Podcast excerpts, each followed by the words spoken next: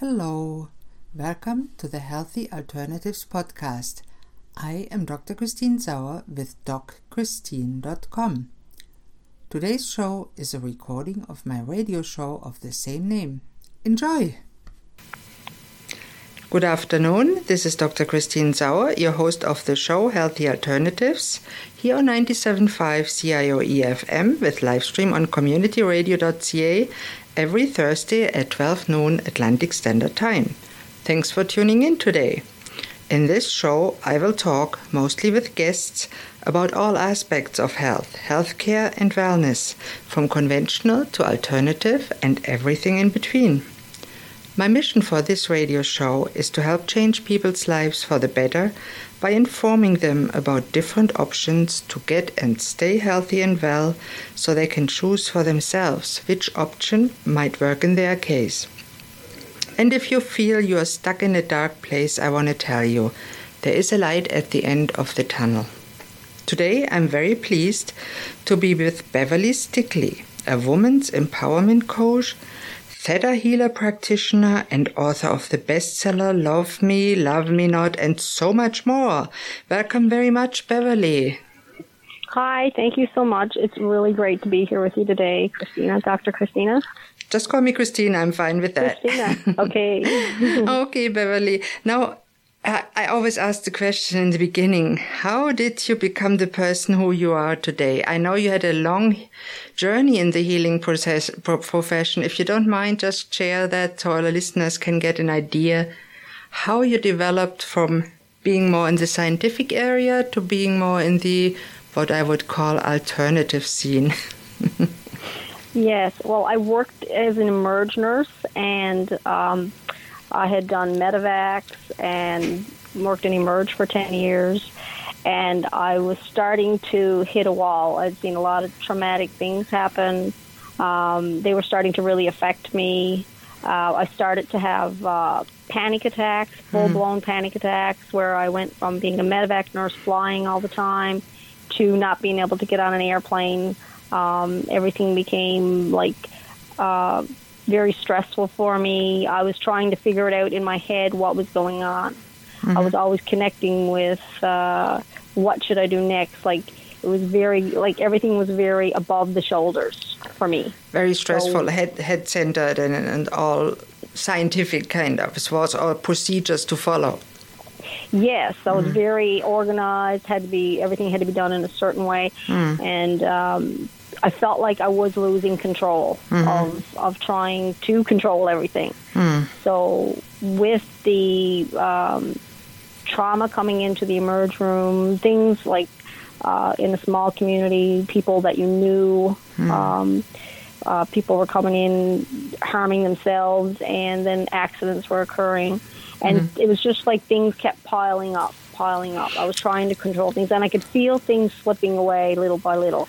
I felt like I'm, I'm losing control here. I'm no longer in control, and that was a very scary thing for mm. me. And then uh, with the panic attacks starting mm. on uh, the medevacs, then I realized I had lost control. Mm-hmm. So, what do so, you think happened? Is that the energy of those people really affected you? You couldn't guard yourself against it? Um, yes, it, I mean it was trying to uh, be in that high stress, high adrenaline situation where you want to uh, save people, yeah. where you want the best for people. Mm-hmm. I mean, I can remember just as a, a very small little child mm-hmm. wanting to look after everybody, wanting mm-hmm. to make sure everybody was happy, wanting to make sure that everybody was um, playing together and happy and like everybody was just content life was good like it was just mm-hmm. that wasn't that wasn't my reality it was like i felt like i wanted to shift everybody's life into this mm-hmm. wonderful place but it's like i couldn't get there and i couldn't bring everybody else there with me mm. so that that must have been stressful frustrating and, and upsetting yes mm. yeah so it was that i had to kind of take a uh, step back to find out why uh, the perceptions were bringing me to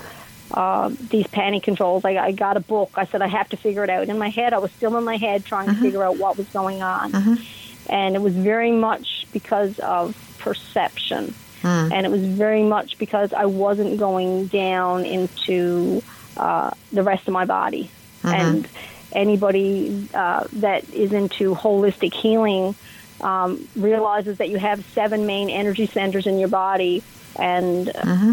this, the root chakra is at your tailbone, and, mm. and to be connected with Mother Earth and be grounded is where you feel safe. So I wasn't even uh, below my shoulders, like I was just mm. living in my head up. So to connect with my body and to connect with all the other energy centers and to bring myself to a place of feeling safety and security and connecting with my heart especially. Yeah that's looking um, back. So tell me what what really happened. You had panic attacks and i know how they feel. They are awful. I had them myself at some point.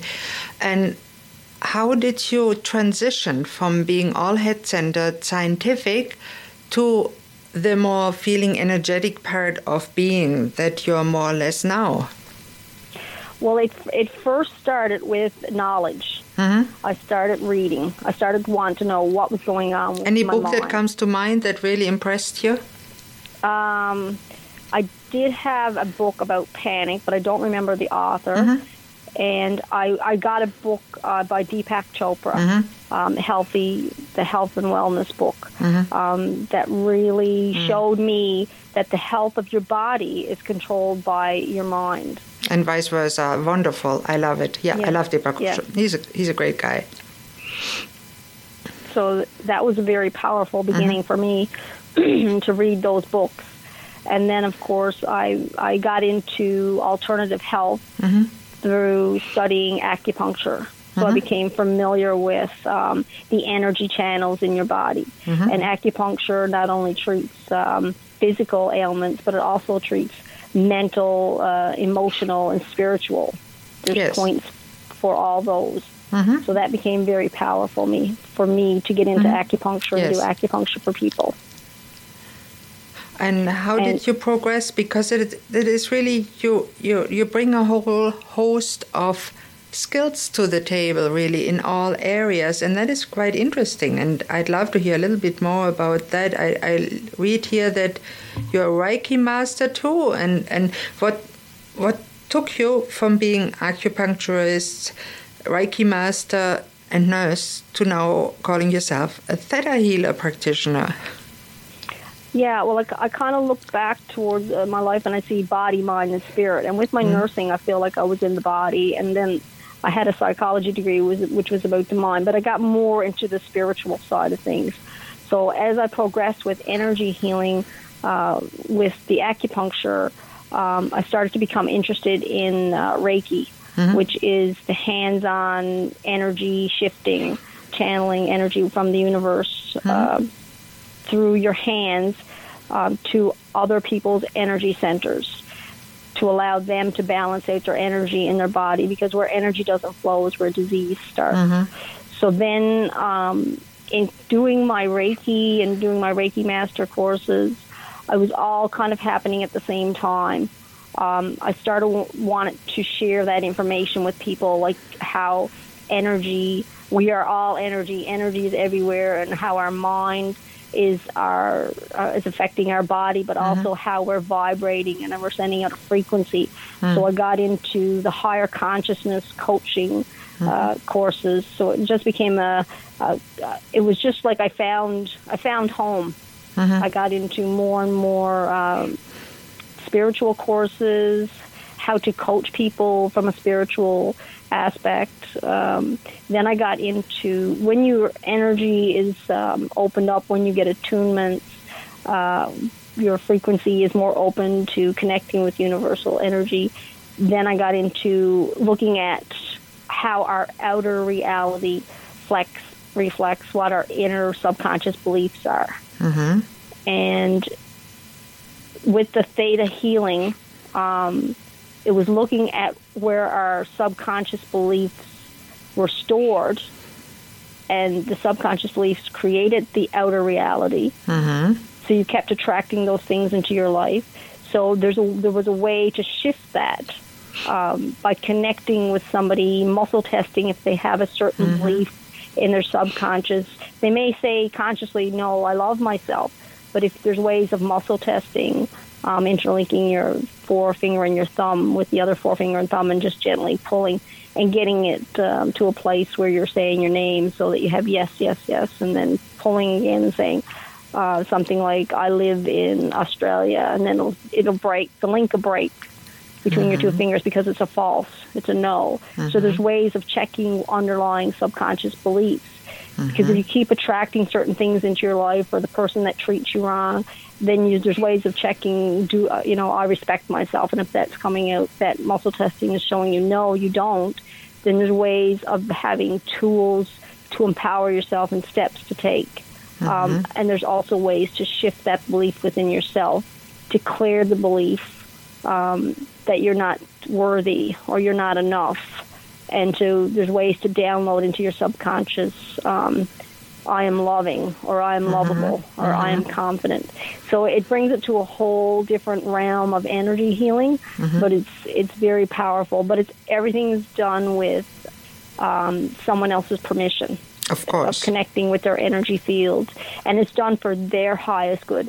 They're the ones that are deciding if they're ready to make that shift. Mm, so, that's always the most important. You you you don't can you can't force anybody to take that on. If somebody's not ready, they won't go that way. Yeah, exactly. That's true. And somebody that is not aware of their own energy, like many people are still head centered, uh, working in head centered professions, and deny that even such energies exist, which I, I, disagree with myself because I am on a similar path as you were. And uh, many people actually do nowadays, which I think is, is nice. And you used the wonderful word progressing, and I really think we need to progress that way. Now, what, what, what do you say to somebody that's all head centered? How can they feel energy when they never felt it before? So, yeah, and I tell people.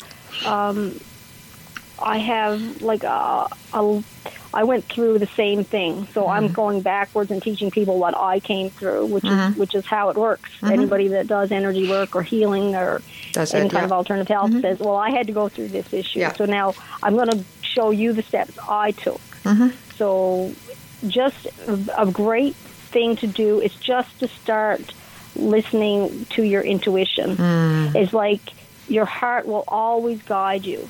And in order to connect with your intuition and what your heart's guidance is telling you, you have to start breathing and paying attention to the feelings and sensations in your body. Wonderful. I really love that way you express it. You have to lo- uh, listen to your intuition. And some people feel it in their heart area. Some people, like myself, I more feel it in my belly. And I say, oh, yeah, I have that little feeling, that little voice in my stomach that tells me, mm, you go this way. And it is really powerful. Yes, it is. It is. It's really powerful, and I always, I always joke and say to somebody, "Your answers are always within you. You just have to listen. You just have to ask, go to a quiet place, and listen for your own response." And I, I say to people, uh, if you don't know what you want, flip a coin. Mm. And they look at me and say, "Well, flip a coin." Well, because it's not the flipping of the coin it's like you know when the coin is up in the air which way you want the coin to land. Well, that that's a nice way to finish the first half of the show, and uh, uh, here on 97.5 CIOE FM Community Radio. Please tune in after the commercial break for more with Beverly Stickley and Energy. Okay, we can continue talk until Jim is ready for the second half. Okay. Now, you noticed, yeah. you said in your notes you would like to do a clearing and downloads if time permits. How much time is required for that? Um, probably five minutes just for me to connect with the energy, uh, to do a few clearings, to do a few downloads, and then just to disconnect. Okay, yeah, we can do that. yeah, just a second though, you, you only have 15 minutes for the other guy. I only have 15 minutes left. Yeah. Okay. So we have to start pretty soon. Okay.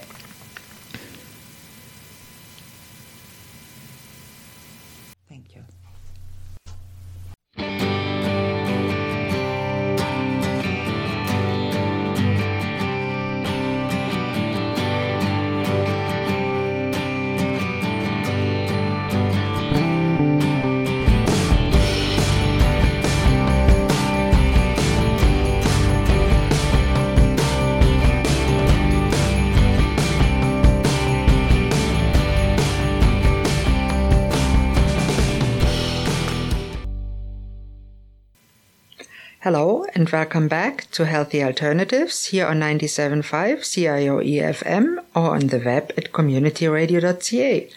I'm your host, Dr. Christine Sauer, and today I'm talking with Beverly Stickley about her way as to become a woman's empowerment coach and energy practitioner.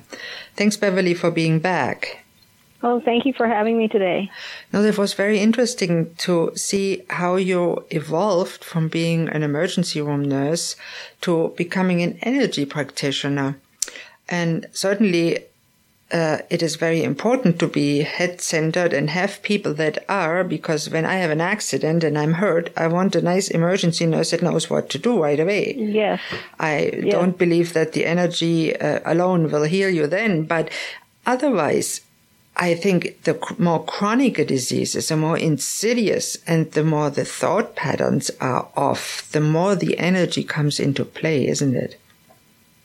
Uh, yes, definitely. It's everything takes uh, time. It takes practice. Um, every thought you think is actually. I tell people just imagine every thought that you think going up on a billboard, mm-hmm. like as going. To, that's the energy that you're vibrating. That's the energy you're putting out. So, as with anything worth having, it takes practice to stay in a stay in a positive mindset. Mm. It takes getting up in the morning and saying, "I'm what what are your intentions? What three things do I want to do today? Exactly. Like I want to connect with coworkers. I want to complete that project. Um, you know, I, I, want to look at next week's uh, lineup or project mm-hmm. so, and complete the template for that or finish off that project. So if you get up in the morning and you set a positive mindset, like I'm going to have a great day and say these are the three things I want to do. And then when you go into work, and, and say to people good morning and then somebody starts with uh, the drama mm. it's, it's up to you to kind of pull back away from that and say well is that part of my intentions for today mm-hmm. and to stay in that positive mindset it's not that you you don't connect with people you you do have to work with people and you do have to connect with other people, but you get to choose if you want to go down. We call it a rabbit hole. If you want to go into that negativity and go into that spin, and the more you kind of step back and set your intentions, which will guide you, um, the more you stay. Um, choosing is the word because control is fear based. Yeah. So you get to choose your thoughts and choose what you um, connect with that day. So if somebody's in a downward spiral um, and and being negative, then you kind of want to step back and say, no, that's not going to help me today.